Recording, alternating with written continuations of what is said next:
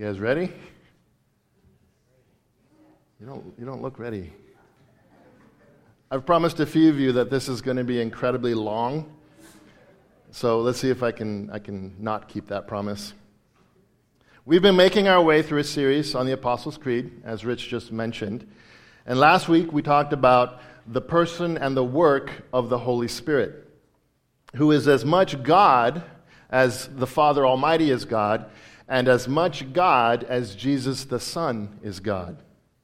We identify that just as Jesus lived under the power and the direction of the Holy Spirit during his ministry here on earth, we too are to devote ourselves to the leading of the Spirit in our lives and his guidance and his strength. We saw how the Holy Spirit comes to bless the church by revealing the truth of Scripture and how it points us to Jesus. And it also, the Holy Spirit also comes to convict us of our sin. And it is through the Spirit we can stand firm in the face of suffering and despair. This morning, we're going to continue looking at the work of the Holy Spirit. And as I mentioned last week, the rest of the creeds pretty much zero in on how the Spirit is at work in the life of the believers and the blessings being poured out on us and through us. But today, we've come to a part of the creed that has the potential of rubbing people the wrong way. Today, we are looking at the part of the creed that says, I believe in the Holy Catholic Church and the communion of saints. My father, who's not here this morning, so I can tell this story, just kidding, I got his permission. My father, a retired missionary of 45 years, a disciple of Jesus Christ since the age of six, admitted to me that in his youth, when it came time to reciting the creed in Sunday school, he would remain silent at that part. To be fair, I hardly think that he was the only one remaining silent in his Sunday school. And if you're here today wondering, well, what does all that mean? What does, what, why do we recite that? Why, what do we believe about the church? What do we believe about the communion of saints? If you have questions about that, my goal, my hope today is that by the end of this message, you will see that those lines are meant to point us at our beautiful unity in Christ.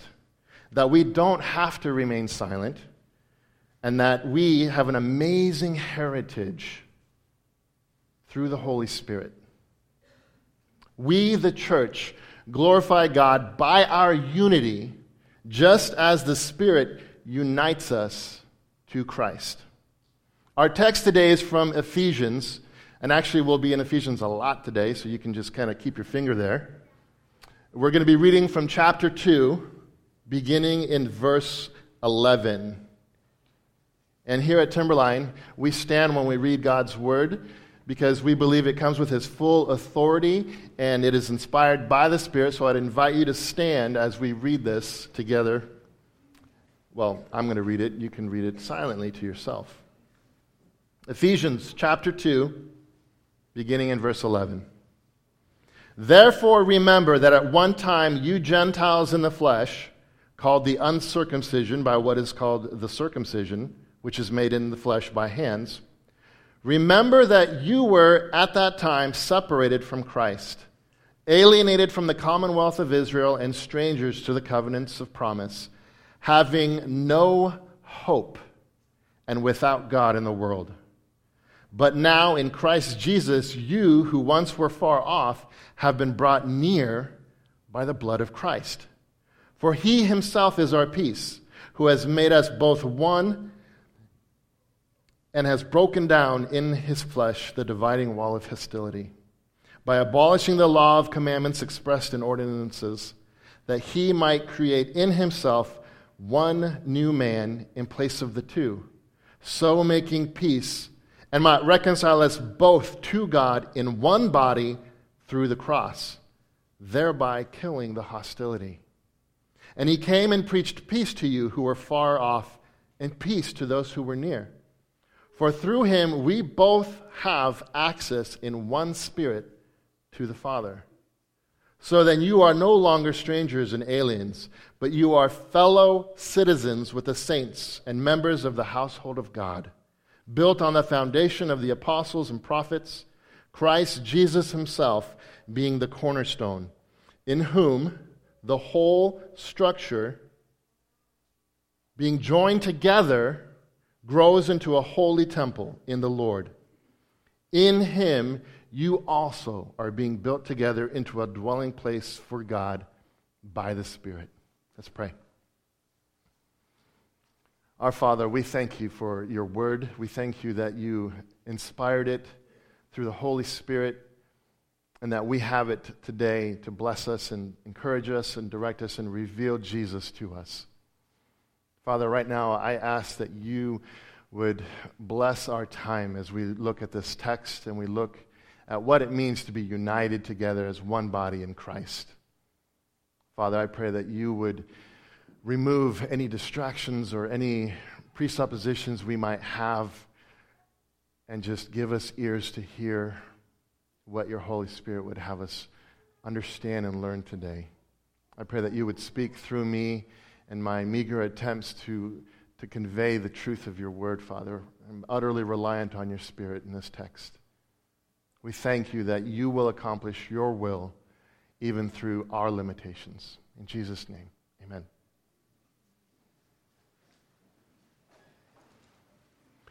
We begin our understanding of this passage and this part of the creed with a call to remember.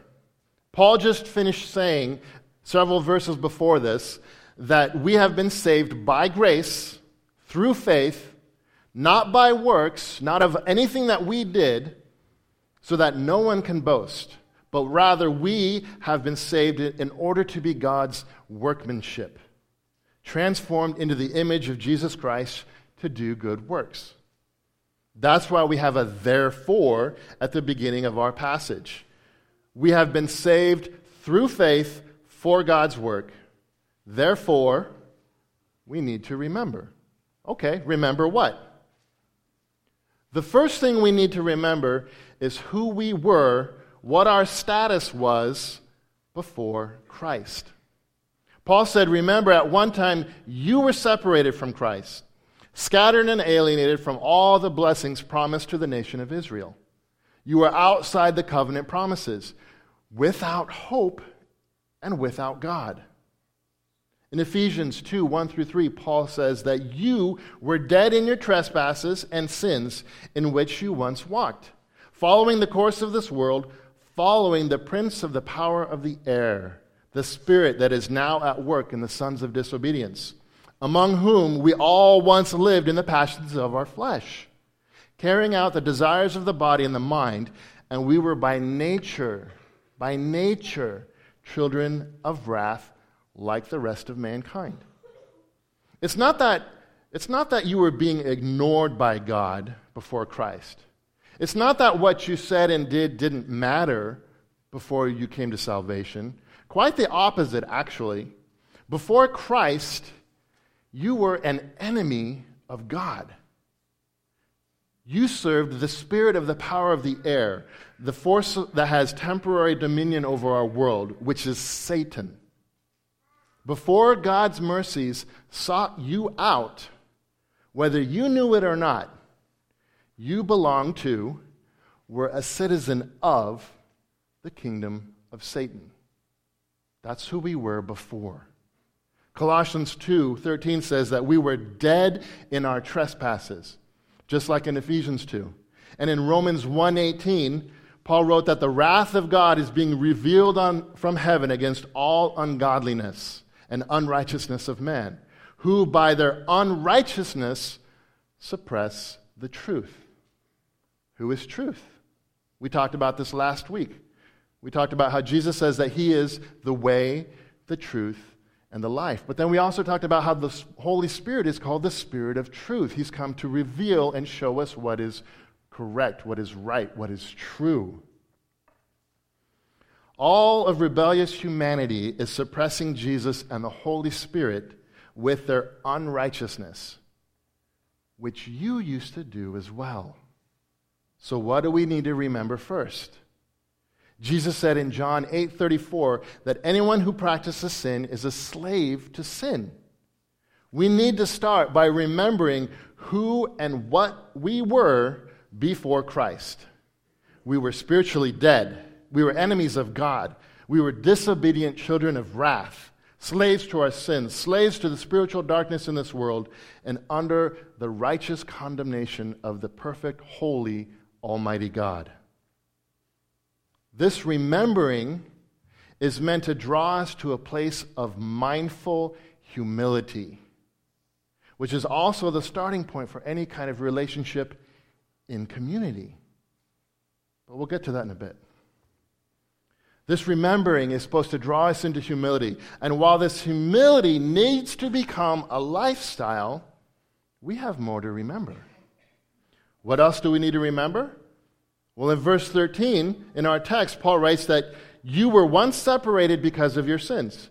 But now, we have the good news, but now in Christ Jesus, you who were once far off have been brought near by the blood of Christ. You who were once scattered have now been gathered and brought near. And more than just brought near, because in John 1:12, John writes that to those to those who belong to Jesus, God Almighty has given them the right to be called sons and daughters of God. And in 1 Peter 2 9, we are called a chosen race, a royal priesthood, a holy nation. This is who you are in Christ Jesus if He is your Lord. So, as we approach this part of the creed, remember who you were and remember who you are now. You were a slave to sin, you were a child of wrath.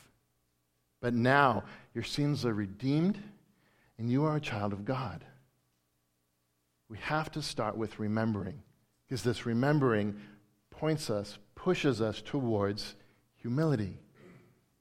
So, what does it mean when we say we believe in the holy Catholic Church and the communion of saints? We're going to split up these two phrases, and we're going to see how the first phrase, basically stating, I believe in the holy Catholic Church, is meant to show our unity to Christ. The second phrase, I believe in the communion of saints, will show our unity in Christ. So, let's start with the first phrase. I believe in the Holy Catholic Church. Well, let's break this down by words. The word holy and Catholic are adjectives, not proper nouns, not to be capitalized. They're adjectives for the word church. Okay? So let's, let's define these words a little bit. Holy means to be set apart for and completely devoted to God. God is holy, which means God is completely devoted to himself. And that's not some kind of self absorbed, self centered understanding. That's, that's, that's our man brain trying to understand that. God is independent, which means he needs nothing, he relies upon no one, and he is completely and utterly devoted to his will.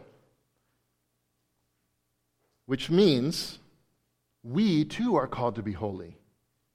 So we are to be set apart for God, which means we are to be devoted to his will, to his righteousness, and we are to put on the nature of Christ Jesus. Paul begins his letter to the Ephesians by writing, Blessed be the God and Father of our Lord Jesus Christ, who has blessed us in Christ with every spiritual blessing in the heavenly places, even as he chose us in him before the foundation of the world. Why? That we should be holy and blameless before him. The entire book of Leviticus, which is everyone's favorite bedtime reading, I know the entire book of Leviticus is de- dedicated to showing the Israelites what it means to live a holy life. But the point and the purpose of the law is still applicable today. What was the point? What's the purpose? Leviticus 11:44 says, "I am the Lord your God. Consecrate yourselves before me and be holy, for I am holy." We are called to be holy. We are called to be set apart devoted to God because we were created to be image bearers of this God. So when you read the word holy in the creed, right off the bat, you need to understand this means you are called to be distinct from the rest of sinful human nature, from the rest of the sinful world. And that distinction is your total devotion to God. Then we come to the word Catholic. For over a millennia, there existed one church, the Roman Catholic Church. And this church continues to use this adjective as part of its name. But remember, the context of the creed, this is still an adjective. It is not a proper noun, and not to be confused with the Roman Catholic Church. Catholic, as an adjective, means comprehensive or universal especially as it pertains to common sympathies and interests. So it makes sense that the church, for most of its history, was called the Catholic Church because it was one, it was common, it was the same. Today, there are anywhere between 45,000 and 50,000 denominations worldwide. Think about that for a second. But the creed reminds us that even if we have denominational distinctions, even if we have organizational distinctions, the creed, the word Catholic here, is meant to draw us together in what we have in common. And what do we have in common? What we have in common is, is that our Jesus is going to come back and he's not going to rescue 50,000 brides.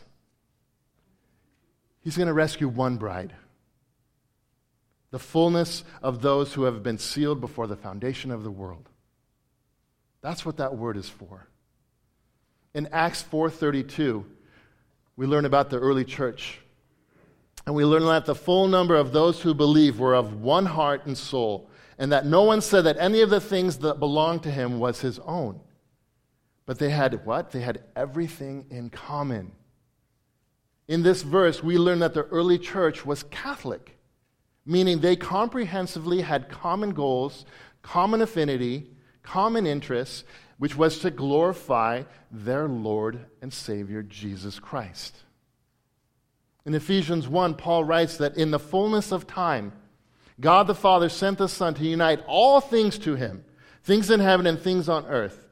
If you are a child of God, if Jesus Christ is your Savior, then you are part of a distinctive comprehensive group of people that exists beyond borders, beyond race, beyond nationality, with common interests. If you have been united to Christ, you have all things in common with all believers everywhere on earth right now. And those things in common is a very long list. But essentially, it's your calling meaning God called you out of darkness and into light, and also your purpose. So when you recite the creed and read holy and Catholic, keep in mind that this means the comprehensive collection of those who are devoted to God, the sum total of everyone united to Christ right now. It means you are part of something bigger than yourself. It means you have everything in common with every other believer. And both of these words, holy and Catholic, point towards the idea of the church. So, what is the church? Well, in the context of the creed, we're obviously not talking about a building. We're not talking about a denomination. So what are we talking about?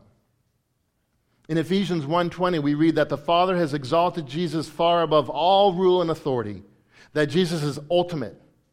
And in verse 22, we read that the Father has put all things under Jesus' feet and gave him as head over all things to the church, which is the body of Christ, the fullness of Jesus who fills all and is in all.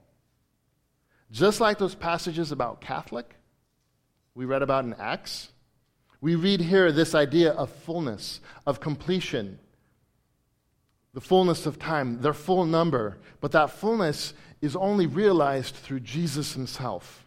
To believe otherwise, ooh, this is kind of important. To believe otherwise is to divide up the body of Christ. When our text today says that Jesus came to unite, to bring, pre, to, bring, to bring peace between divisions, to make us one body. The church then is the full body of Christ. So if you are united to Christ, you are part of the body of Christ, which is the church. The church is the manifestation of the kingdom of heaven here on earth as it fulfills its God given purpose. So, in essence, when you recite this part of the creed, you are saying you believe in the devoted, like minded existence of those who are united to Christ. It, it means you believe the church is Christ centered, Christ initiated, and Christ authorized in its mission, which is what? To declare the excellencies of Him who called us out of darkness and into light. But what does it mean to be united to Christ? Scripture shows us that this includes blessings and hardship. This is where reality sets in here. 2 Timothy 3 says that anyone who wants to live a godly life will face persecution. In John 15, Jesus says, The world will hate you because they hated me first. In Luke 14, we are told to count the cost of following Jesus. Why? Because the cross was a death sentence. And I don't mean that metaphorically. Because there are many places in this world right now where putting on the name of Jesus is a literal death sentence.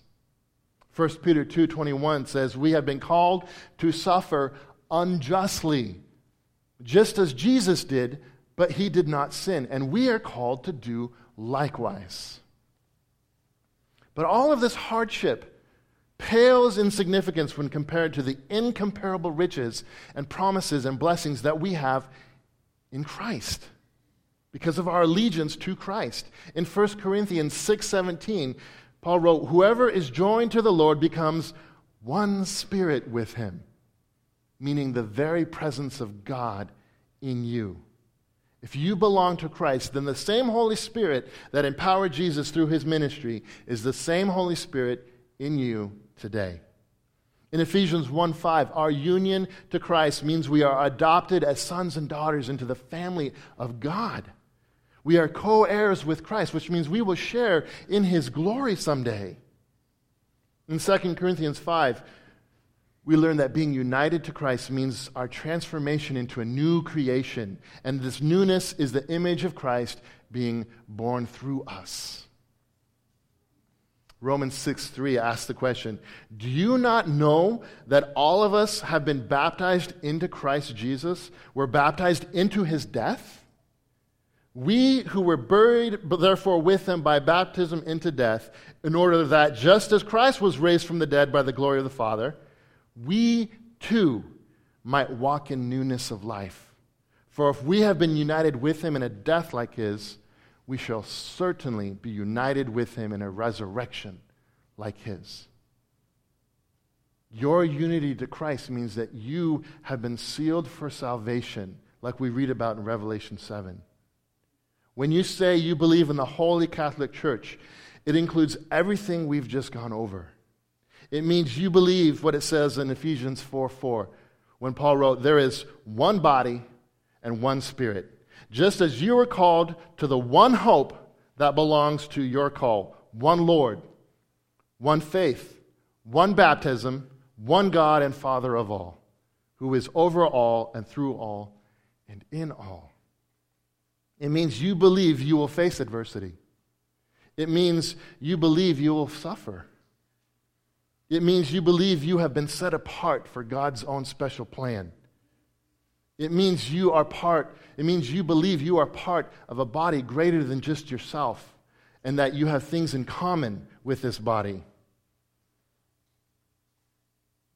So if you believe these things,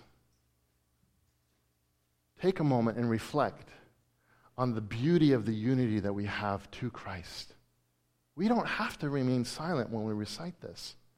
We have a clear understanding of what the words mean. We have a clear understanding of the uniqueness of our relationship with God. And so we can freely declare that with joy. If you have been united to Christ, if you have acknowledged him as your King and your Lord, then you are also part of the communion of saints. It means you will experience our unity in Christ. So, what does that mean?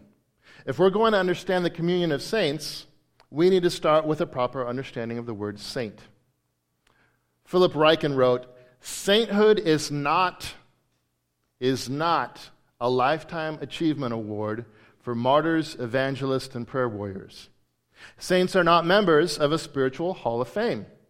A saint is nothing more and nothing less than an ordinary Christian.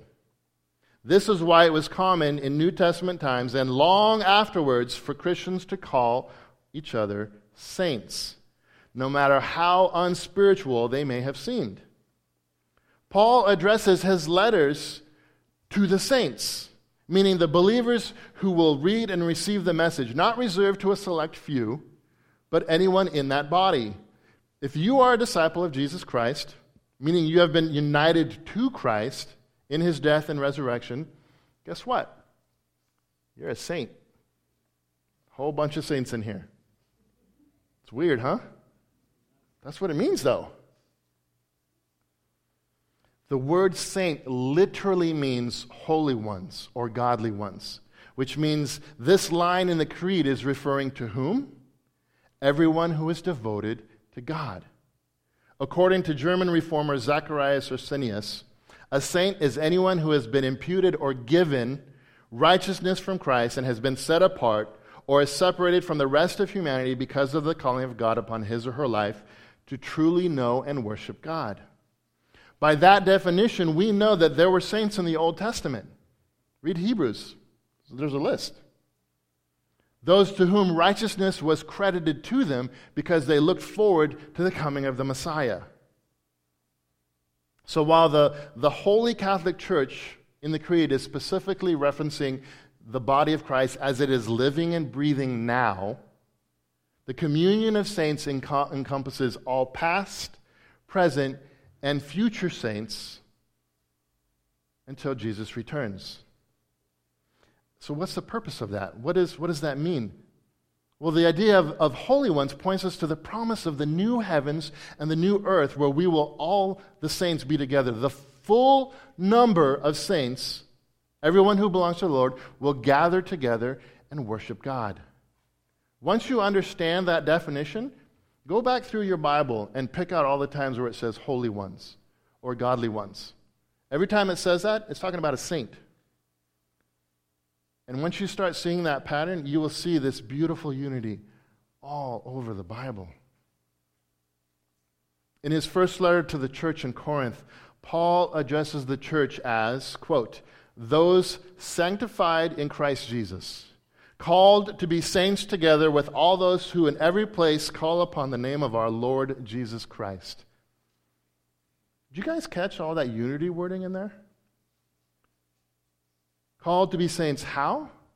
Together. With whom? With all those who call upon the Lord. Where? In every place.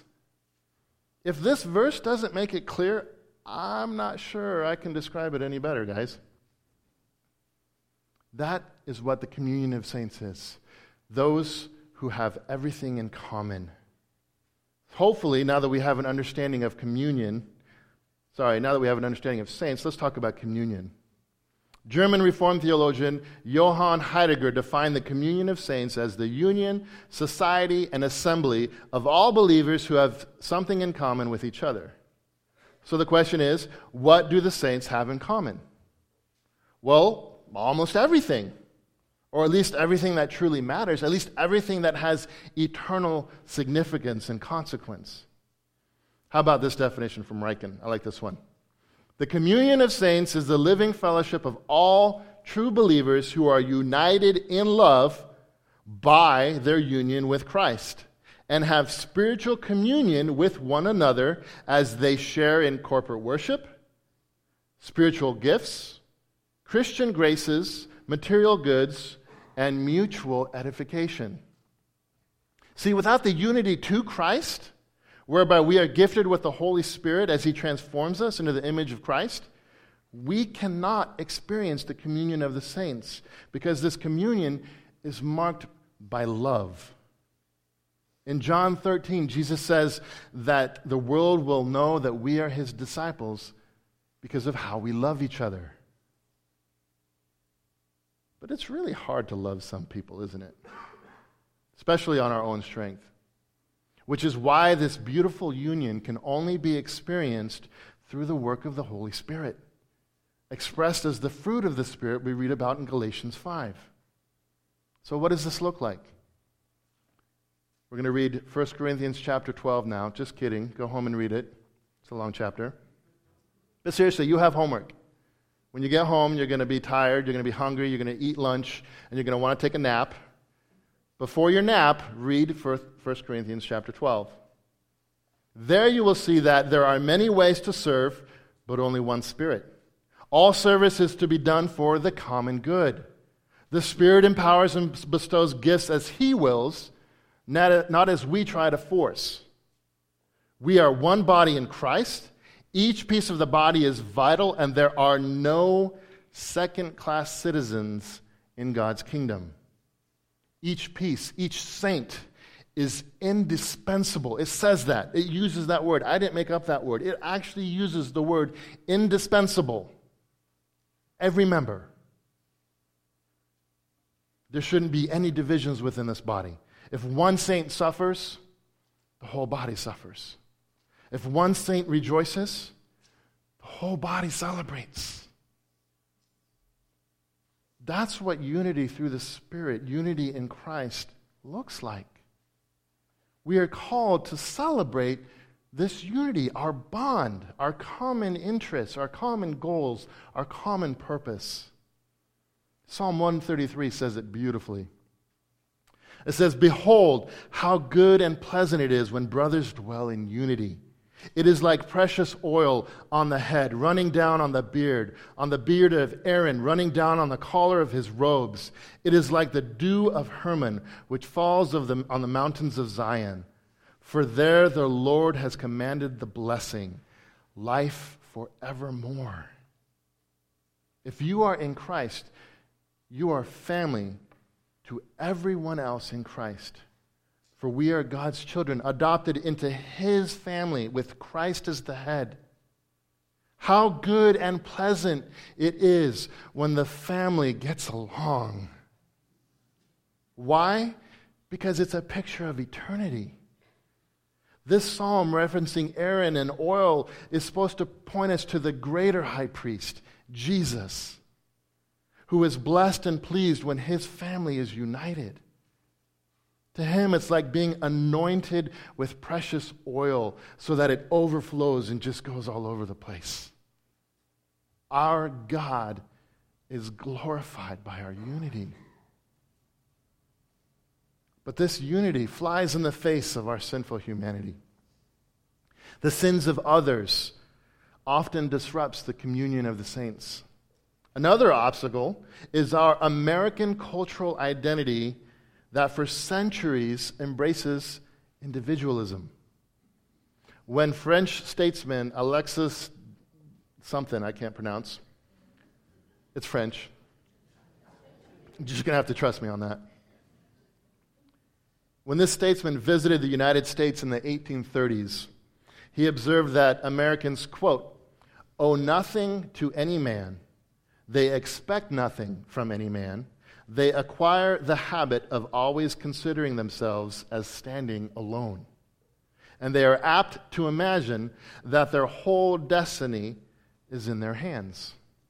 This attitude throws the Americans back forever upon himself alone and threatens in the end to confine him entirely within the solitude of his own heart. According to Ryken, the pride of individualism has infected the American church, and it has for centuries. and it continues to this day. We doubt the necessity of active involvement in a living church. We substitute the communion with living, breathing saints for a podcast or a recording. We rely on Christian radio for our corporate worship. We treat churches like leased vehicles, exchanging them every couple of years. This, this ideology, this, this division, this pride of individualism, it tears at the heart of God. Paul wrote in 1 Corinthians 1:10, "I appeal to you, brothers." Read that as I beg you. It's the same thing. I appeal to you, brothers. I beg you, brothers, by the name of our Lord Jesus Christ, that all of you agree and that there be no divisions among you, but that you be united in the same mind and the same judgment. Why? Because if you are united to Christ and in Christ, then you, as the communion of the saints, are a collective construction project with Jesus himself at the cornerstone, in whom the whole structure, this is from our text, in whom the whole structure, being joined together, grows into a holy temple in the Lord. In him you also are being built together into a dwelling place for God by the Spirit. And this temple, this temple is, is, the, is the image of eternity, of our eternity in the presence of God together as one body, one bride, forever. This unity without this, this unity is impossible. Is impossible without the Holy Spirit of God dwelling in us, binding us together. All of this work is done by the Spirit. The sin gets in the way, right? Our flesh gets in the way. Our pride and love of the darkness gets in the way. So, what are we to do? If you're human, you struggle with sin. Anybody in here struggle with sin? A lot of aliens in here. Need a few more humans in here. What are we to do? Well, guess what? We're back at the beginning. This is why it's going to take so long. We're going to go all the way back again and make a circle. Just kidding. What are we to do? Remember. Remember who you once were. Let that remembering bring you to a state of humility. Let it bring you down to your knees as you confess and you repent and you cry out to God for His Spirit to unify you with the body. Let it drive you to your knees as you cry out in thankfulness for His infinite mercies. But let it also unite you to your brothers and sisters in Christ, for they were just like you. They were once in darkness, but God, who is rich in mercy, called them out of darkness and brought them into light. Then remember who you are now. Remember that you are a holy, redeemed, chosen child of the God Most High. Remember that, your very pres- that, that the very presence of the Holy Spirit of God dwells inside of you, pointing you towards Jesus, revealing your sin Remember that you are no better off than anyone else in the family. Because any righteousness that you have, any righteousness that you have, is a gift from God. You didn't acquire it, you didn't earn it. It's all from Him.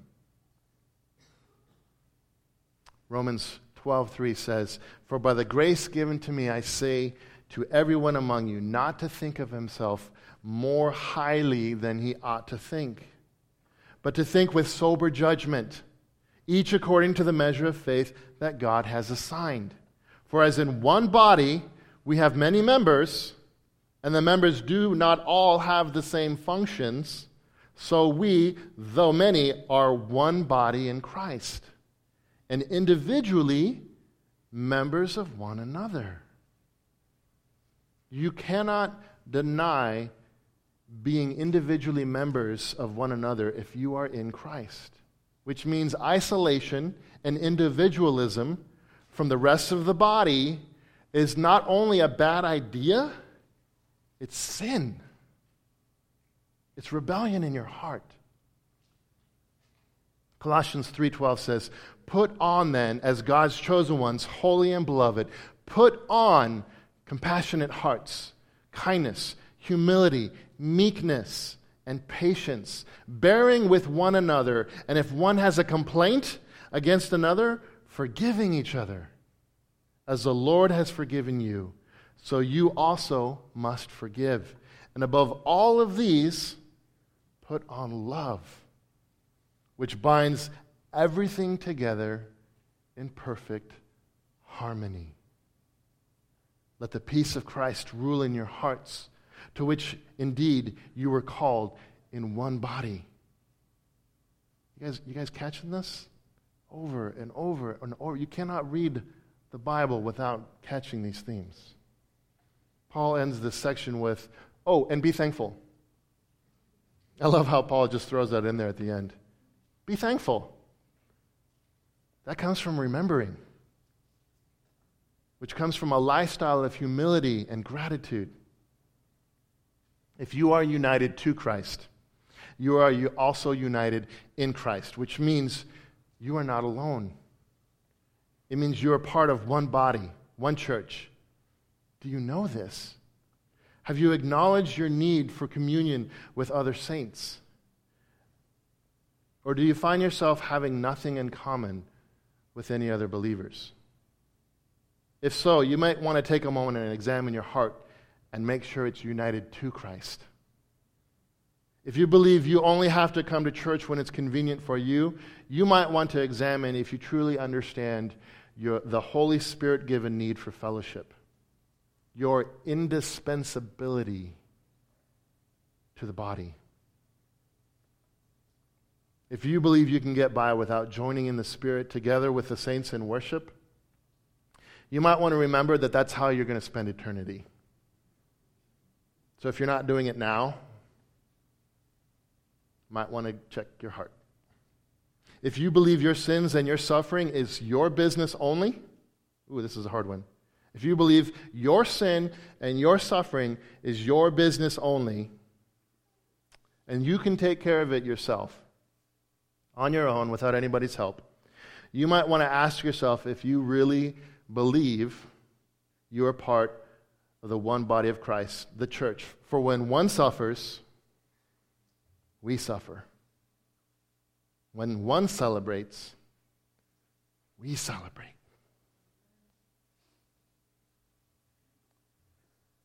So if you're perfect already, by all means, stay home. But if you're not, which I suspect is true of everyone on this planet, then you need to be in the community with the saints. Colossians 3:16 says, "Let the word of Christ dwell in you richly, teaching and admonishing one another in all wisdom, singing psalms and hymns and spiritual songs with thankfulness in your hearts to God. And whatever you do in word or deed, do everything in the name of the Lord Jesus, giving thanks to God the Father through him. Sounds like communion of saints to me. Remember who you were when you lived in darkness. Remember who you are now. Remember, you are united to Christ. Remember that you are united in Christ. If you believe this, you believe in our beautiful unity. It means you believe in the Holy Catholic Church and the communion of saints, which is why it's part of the creed. It all comes from Scripture. Our God is glorified when we exercise and declare this unity as one body. It's like precious oil being anointed on the, the head of the, the most high priest, and it's overflowing, and, and he delights in our unity. He receives the glory because our unity means his temple is being built. We, the church, glorify God by our unity, just as the Spirit unites us to Christ. That's why we do this. That's why we practice communion. That's why we do this every single week. Communion literally means What do we have in common? Let's remember what we have in common. What do we have in common? One faith, one baptism, one God. We remember that Jesus came as a man to live and die, and that his death was all that was necessary for us to acquire salvation. His death was sufficient. And we remember the promise of a resurrection and a hope and a future.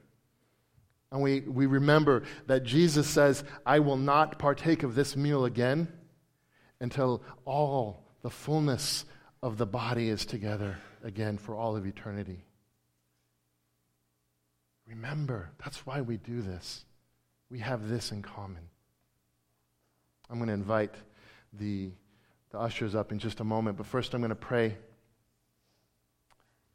And as, and as I pray, I would ask you, I would implore you, I would beg you, as Paul says, I appeal to you, brothers and sisters, if there's any division, if there's any doubt in your mind as to what body you belong to, if there's any doubt in your mind as to which kingdom you are currently serving, reconcile that now.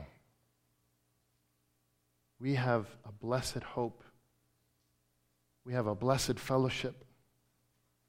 It was designed by God, and it's beautiful.